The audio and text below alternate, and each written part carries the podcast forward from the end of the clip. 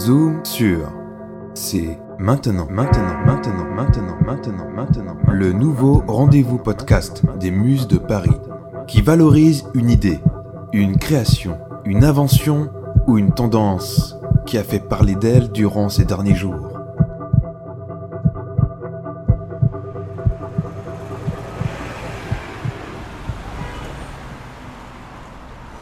Aujourd'hui, je voudrais vous parler d'une autobiographie qui est sortie il y a plusieurs années mais qui fait étrangement écho à l'actualité littéraire récente et à la libération de la parole qui la caractérise.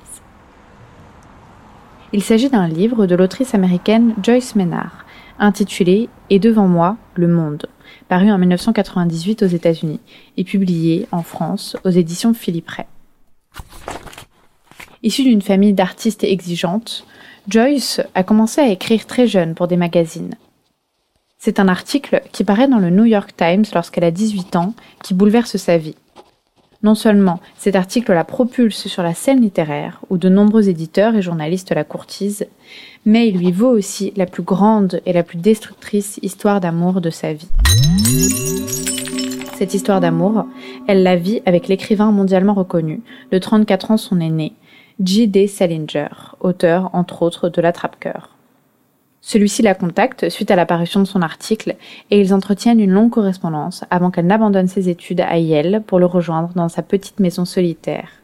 Ils y vivront plusieurs mois dans un isolement quasi total, ponctué par les visites des enfants de Jerry Salinger, dont la fille aînée n'a que deux ans de moins que Joyce.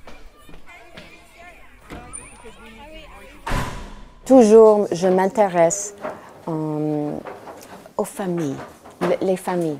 Je, je n'écris pas de, de, de, la guerre, de, de l'argent, de, des grands sujets de politique ou philosophes, seulement euh, les, les histoires de la vie normale. Mais mm, ça n'existe pas, la vie normale. Ce qui m'a intéressé dans cette lecture est la notion d'emprise qu'évoque Joyce Maynard à propos de sa relation avec Jerry Salinger.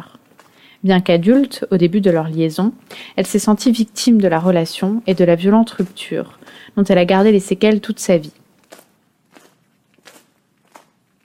Elle s'interroge sur l'aptitude à consentir à une situation, ce qui résonne bien sûr avec le texte de Vanessa Springora, Le consentement, où elle relate sa relation avec Madsneff alors qu'elle avait 14 ans. Des années après les faits, Joyce Ménard s'interroge, elle aussi, sur son statut de victime consentante.